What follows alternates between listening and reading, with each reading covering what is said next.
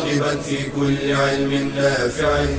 ينمو العلم ويتقدم بتقنياته ومجالاته ومعه نطور أدواتنا في تقديم العلم الشرعي. أكاديمية زاد زاد أكاديمية ينبوعها. صاف صاف ليروي غلة الظمآن. هذا كتاب الله روح قلوبنا. خير الدروس تعلم القرآن. بشرى لنا زاد أكاديمية للعلم كالأزهار في البستان.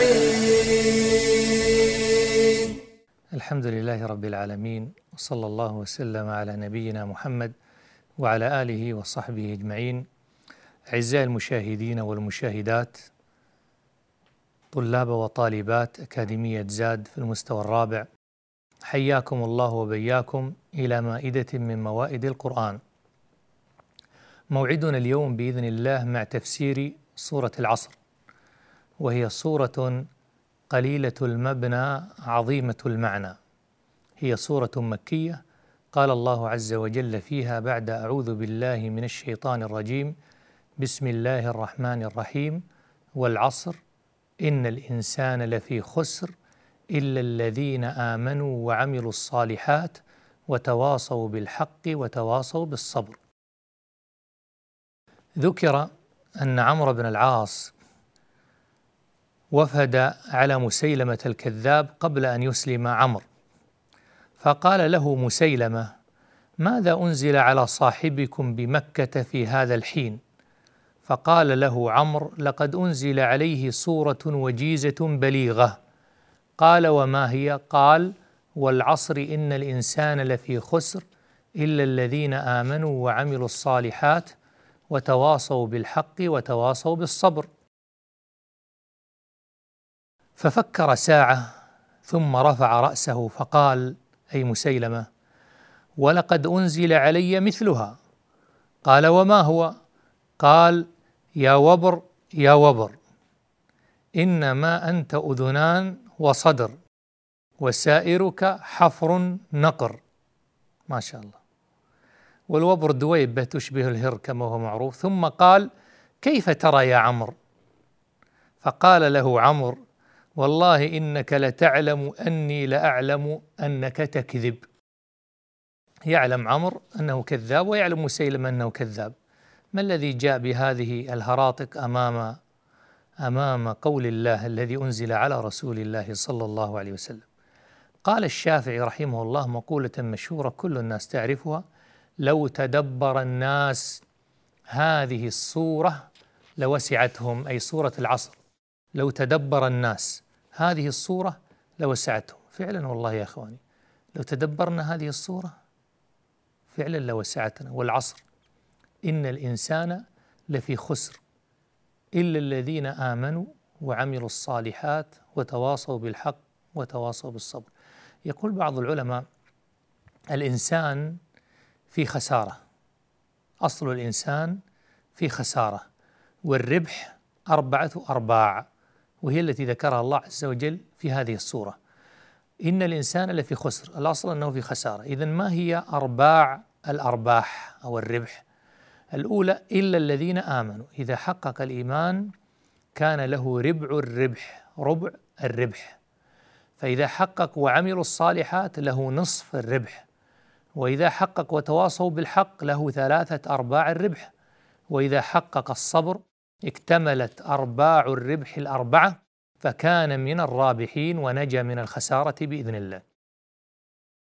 أما قوله تعالى هو العصر فهذا قسم من الله جل جلاله بالزمان الذي يقع فيه حركات بني آدم من خير وشر. وذكرت أقوال لعلنا نمر على بعضها. لكن هذا القول الجامع الجميل الذي يجمع كل هذا أن العصر إقسام من الله جل جلاله بالزمان الذي يقع فيه حركات بني آدم من خير وشر. إن الإنسان لفي خسر إن الإنسان لفي خسارة وهلاك في كل أحواله في الدنيا وفي الآخرة. وأتى بقوله لفي خسر ليكون أبلغ من قوله لخاسر. وذلك لأن في للظرفية فكأن الإنسان منغمس في الخسر والخسران محيط به من كل جانب. وهذه الفائدة ذكرها الطاهر بن عاشور في تفسيره الجميل التحرير والتنوير. وأنصح بهذه بهذا التفسير لمن أراد علوم البيان والتأويل والبلاغة والبديع. فهذا من أجمل التفاسير. في ثلاثين مجلد كل مجلد جزء واحد. اسمه التحرير والتنوير. مطبوع موجود وأفضل طبعاته الطبعة التونسية. وقال عز وجل وأتى بقوله كما ذكرنا لكم لفي خسر لما ذكرناه لكم؟ كأن الإنسان محيط بالخسر إلا من اتصف بهذه الصفات إلا الذين آمنوا وعملوا الصالحات. فاستثنى من جنس الإنسان عن الخسران الذين آمنوا بقلوبهم وعملوا الصالحات بجوارحهم. وذكرنا لكم التلازم الكثير الطويل دائما بين الإيمان والعمل الصالح فهي من المصطلحات التي إذا اجتمعت افترقت وإذا افترقت اجتمعت لأنه عبر آه، مرة بالإيمان ويراد به العمل الصالح في قوله تعالى في سورة البقرة وما كان الله ليضيع إيمانكم أي عملكم باستقبالكم القبلة التي كانت إلى بيت المقدس فسمى الإيمان عمل وهو من أدلة أهل السنة والجماعة على أن الإيمان ليس قول فقط هو قول باللسان واعتقاد بالجنان وعمل بالجوارح والأركان يزيد بالطاعة وينقص بالعصيان. كما قال الحافظ الحكم إيماننا يزيد بالطاعات ونقصه يكون بالزلات. والإيمان درجات اعلاه لا إله إلا الله وادناه ماطه الأذى عن الطريق. فاستثني من جنس الإنسان كما ذكرنا عن الخسران الذين آمنوا بقلوبهم وعملوا الصالحات بجوارحهم. والصالحات ذكر العلماء أنها تشتمل على شيئين. الأول الإخلاص لله عز وجل. والثاني المتابعة للرسول صلى الله عليه وسلم. وهما شرطا قبول العمل أي لا يقبل العمل إلا بالإخلاص وبمتابعة النبي صلى الله عليه وسلم. قال الله عز وجل ليبلوكم أيكم أحسن عملا. قال الفضيل بن عياض أي أيكم أخلصه وأصوبه. فذكر الفضيل بن عياض شرطي قبول العمل وهما الإخلاص والمتابعة لو قال رجل أريد أن أصلي الظهر خمسا فصلى بكل إخلاص لكنها خمس ركعات زاد ركعة هل تصح صلاته؟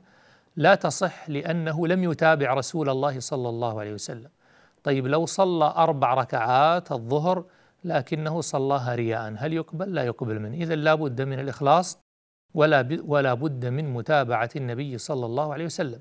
وذكر الشيخ ابن عثيمين في تفسير سورة البينة حنفاء مخلصين له الدين قال هذان أيضا شرطا قبول العمل الحنيفية وهي المتابعة الأنبياء والإخلاص وهو إخلاص الدين والعمل لله جل جلاله أما قوله تعالى وتواصوا بالحق أي أوصى بعضهم بعضا بالحق وهو آداء الطاعات وترك المحرمات هذا التواصي بالحق وهو الأمر المعروف والنهي عن المنكر والدعوة إلى الله كل هذا من التواصي بالحق كما كان يقول الشيخ ابن باز رحمه الله.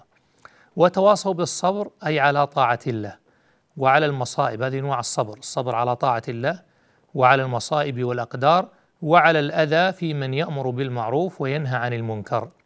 لأن الصبر لا بد أن يعقب الدعوة إلى الله كما قال وانهى عن المنكر لقمان لابنه واصبر على ما أصابك. فلا بد من الدعوة للأذى ولا بد من الأذى للصبر ونستكمل بإذن الله بعد هذا الفاصل.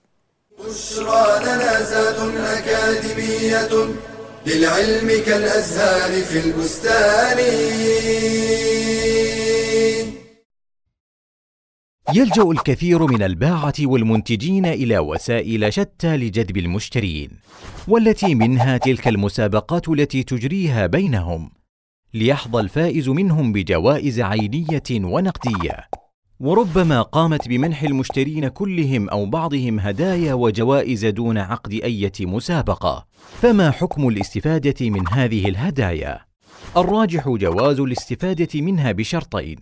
الأول أن يكون ثمن البضاعة حقيقية بحيث لا يرفع التاجر السعر من أجل الجائزة. فإن رفع السعر من أجل الجائزة فهذا من الميسر وهو لا يجوز. الشرط الثاني ألا يشتري الإنسان سلعة من أجل الجائزة فقط كأن يشتري حليبا أو عصيرا وهو لا يحتاج إليها لكن ليحصل على الجائزة ثم يريقه ولا يستفيد منه. فهذا من إضاعة المال الذي سيسأل المرء عنه. فعن ابن مسعود عن النبي صلى الله عليه وسلم قال لا تزول قدم ابن آدم يوم القيامة من عند ربه حتى يسأل عن خمس فذكر منها وعن ماله من أين اكتسبه وفيما أنفقه فإن كان سيستفيد منها فيما بعد باستعمال لها أو تصدق بها فلا بأس.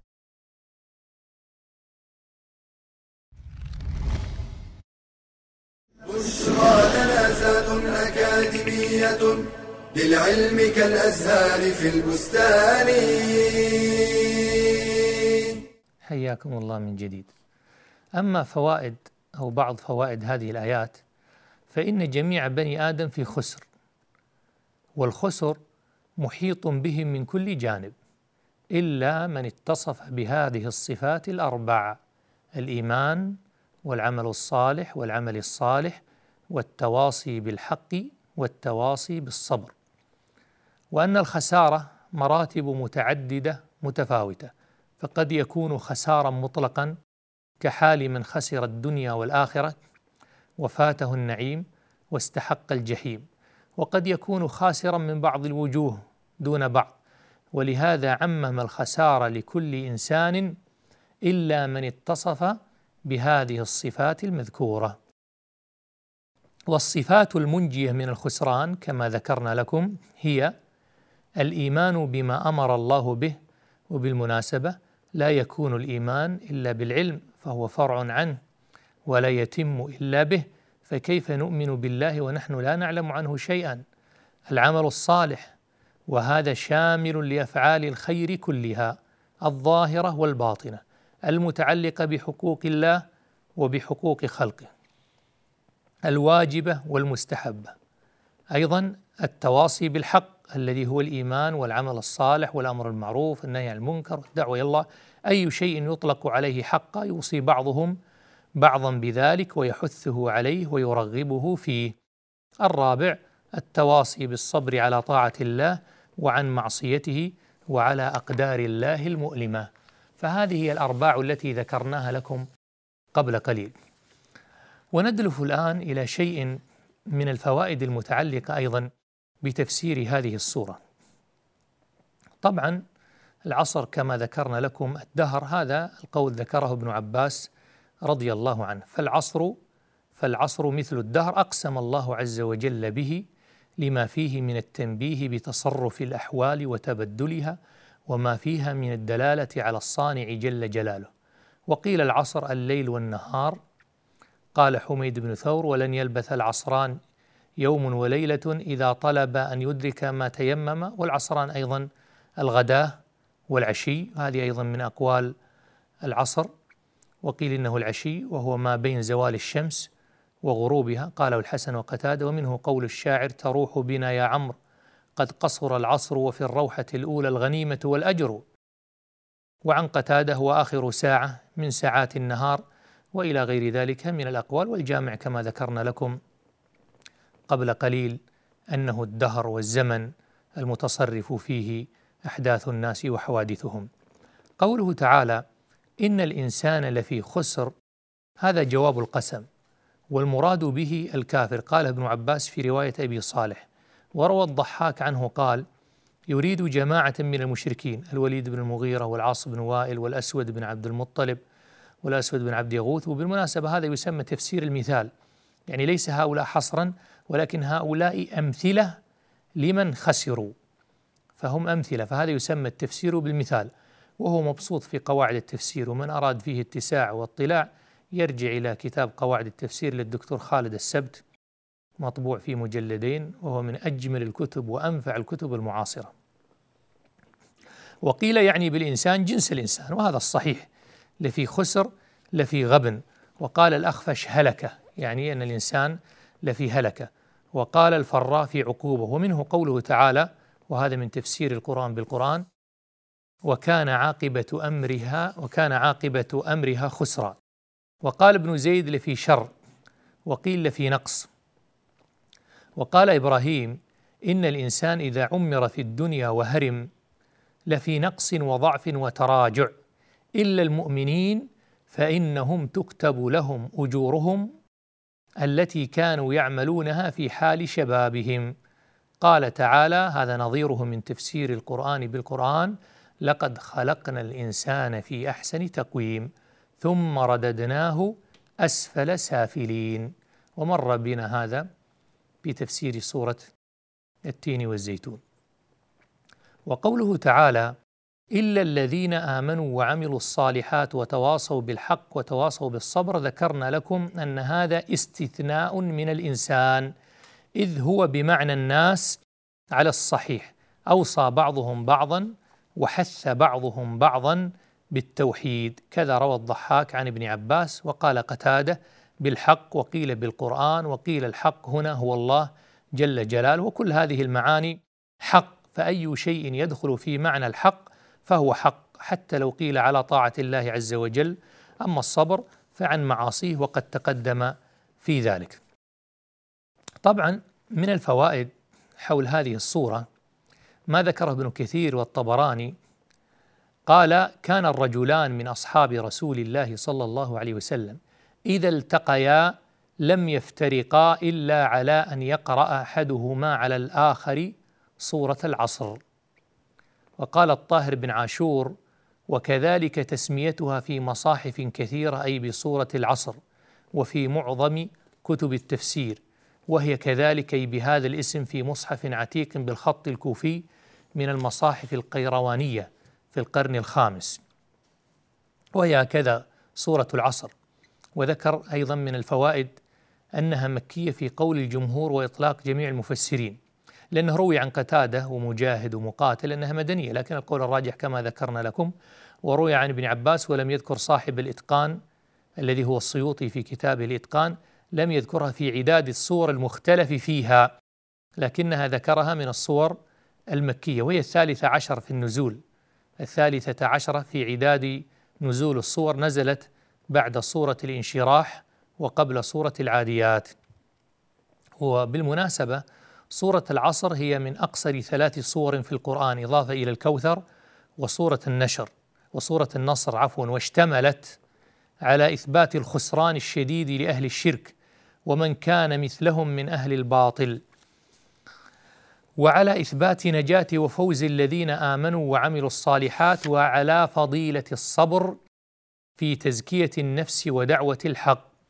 وقد كان كما ذكرنا لكم أصحاب رسول الله صلى الله عليه وسلم قد اتخذوها شعارا لهم في ملتقاهم. روى الطبراني بسنده إلى عبيد الله بن عبد الله بن الحصين الأنصاري من التابعين أنه قال كان الرجلان من أصحاب رسول الله صلى الله عليه وسلم. إذا التقيا لم يفترقا إلا على أن يقرأ أحدهما على الآخر سوره العصر إلى آخرها. ثم يسلم أحدهما على الآخر أي سلام التفرق. وهو سنة أيضا مثل سلام القدوم. قال الشافعي لو تدبر الناس هذه الصورة لوسعتهم وروي عنه رواية نحو هذه قال لو لم ينزل الله إلى الناس إلا هي لكفتهم وقال غيره إنها شملت جميع علوم القرآن وقوله تعالى الا الذين امنوا وعملوا الصالحات وتواصوا بالحق وتواصوا بالصبر اقسم تعالى بالعصر قسما يراد به تاكيد الخبر كما هو شان اقسام القران والمقسم به من مظاهر بديع التكوين الرباني الدال على عظيم قدرته وسعه علمه جل جلاله وللعصر معان يتعين أن يكون المراد منها لا يعدو أن يكون حالة حالة دالة على صفة من صفات الأفعال الربانية يتعين إما بإضافته إلى ما يقدر أو بالقرينة أو بالعهد وايا ما كان المراد منه هنا فإن القسم به باعتبار أنه زمن يذكر بعظيم قدرة الله تعالى في خلق العالم وأحواله. وبأمور عظيمة مباركة مثل الصلاة المخصوصة أو عصر معين مبارك. وهذا من كلام الطاهر بن عاشور وقد جمع المعاني المختلفة. وأشهر إطلاق لفظ العصر أنه علم بالغلبة لوقت ما بين آخر وقت الظهر اصفرار الشمس بين آخر وقت الظهر وبين الذي كان عليه زوال الشمس ويمتد إلى أن يصير ظل الجسم مثلي قدره بعد الظل الذي كان له عند الزوال. وذلك وقت اصفرار الشمس والعصر مبدأ العشي ويعقبه الأصيل والإحمرار وهو ما قبل غروب الشمس يعني هو العلم المعروف عندنا لوقت العصر. فذلك وقت يؤذن بقرب انتهاء النهار ويذكر بخلقه جل جلاله الشمس والأرض ونظام حركة الأرض حول الشمس وهي الحركة التي يتكون منها الليل والنهار كل يوم وهو من هذا الوجه كالقسم بالضحى وبالليل والنهار والفجر من الأحوال الجوية المتغيرة بتغير توجه شعاع الشمس نحو الكرة الأرضية ونكمل بإذن الله بعد هذا الفاصل. بشرى أكاديمية للعلم كالأزهار في البستان.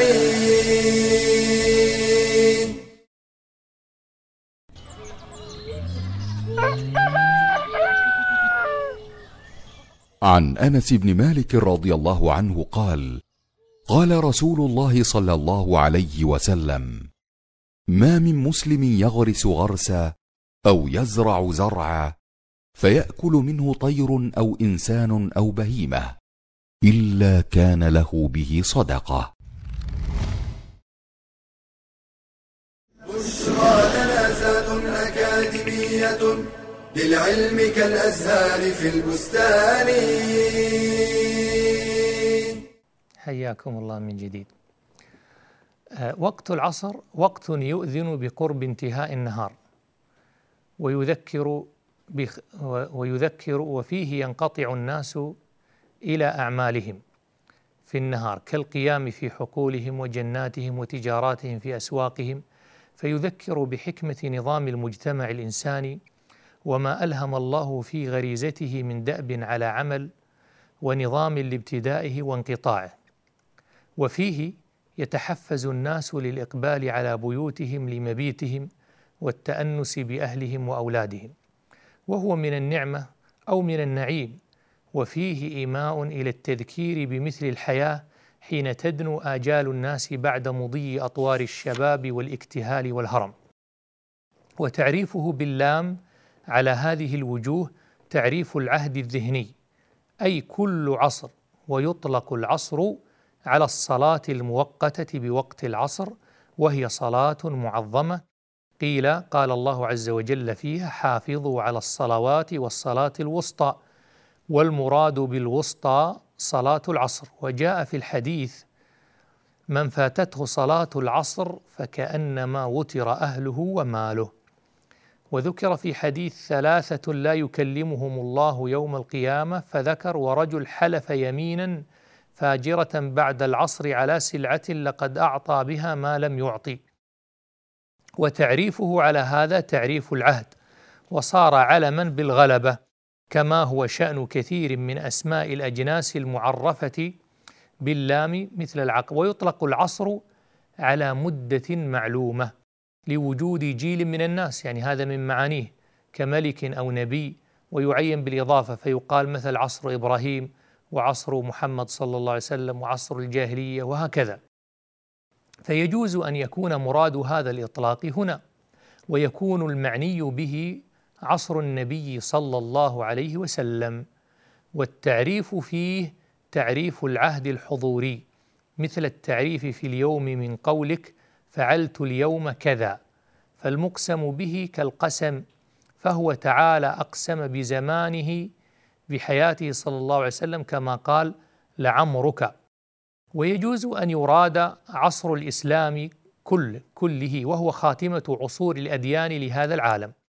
وقد مثل النبي صلى الله عليه وسلم عصر الأمة الإسلامية بالنسبة إلى عصر اليهود وعصر النصارى بما بعد صلاة العصر إلى غروب الشمس بقوله مثل المسلمين واليهود والنصارى كمثل رجل استأجر أجراء يعملون له إلى الليل. فعملت اليهود إلى نصف النهار ثم قالوا لا حاجة لنا إلى أجرك وما عملنا باطل. واستأجر آخرين بعدهم فقال أكملوا بقية يومكم ولكم الذي شرطت لهم. فعملوا حتى إذا كان حين صلاة العصر قالوا لك ما عملنا باطل ولك الأجر الذي جعلت لنا. واستأجر قوما أن يعملوا بقية يومهم فعملوا حتى غابت الشمس واستكملوا أجر الفريقين كليهما فأنتم هم. فلعل ذلك التمثيل النبوي له اتصال بالرمز إلى عصر الإسلام في هذه الآية. قال ابن عطية المفسر وكتابه من أثمن الكتب وهو المحرر الوجيز يحقق الآن في الجامعة الإسلامية في المدينة المنورة وقد حقق طبعه قبل هذا لكن الذي عليه الآن العمل والتحقيق العلمي الرصين المحكم موجود الآن في الجامعة الإسلامية وانتهى بعض الطلاب منه ولا زال بعضهم. قال ابن عطية ويجوز أن يفسر العصر في هذه الآية بالزمان كله.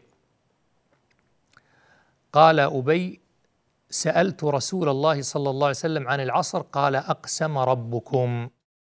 ومناسبة القسم بالعصر لغرض الصورة على إرادة عصر الإسلام ظاهرة فإنها بينت حال الناس في عصر الإسلام بين من كفر به ومن آمن واستوفى حظه من الأعمال التي جاء به بها الإسلام ويعرف منه حال من أسلموا وكان في أعمالهم تقصير متفاوت. أما أحوال الأمم التي كأحوال الأمم التي كانت قبل الإسلام فكانت مختلفة بحسب مجيء الرسل إلى بعض الأمم وبقاء بعض الأمم بدون شرائع متمسكة بغير دين الإسلام من الشرك أو بدين جاء الإسلام بنسخه مثل اليهودية والنصرانية. قال الله تعالى ومن يبتغي غير الإسلام فلن يقبل منه ومن يبتغي غير الإسلام دينا فلن يقبل منه. وهو في الآخرة من الخاسرين.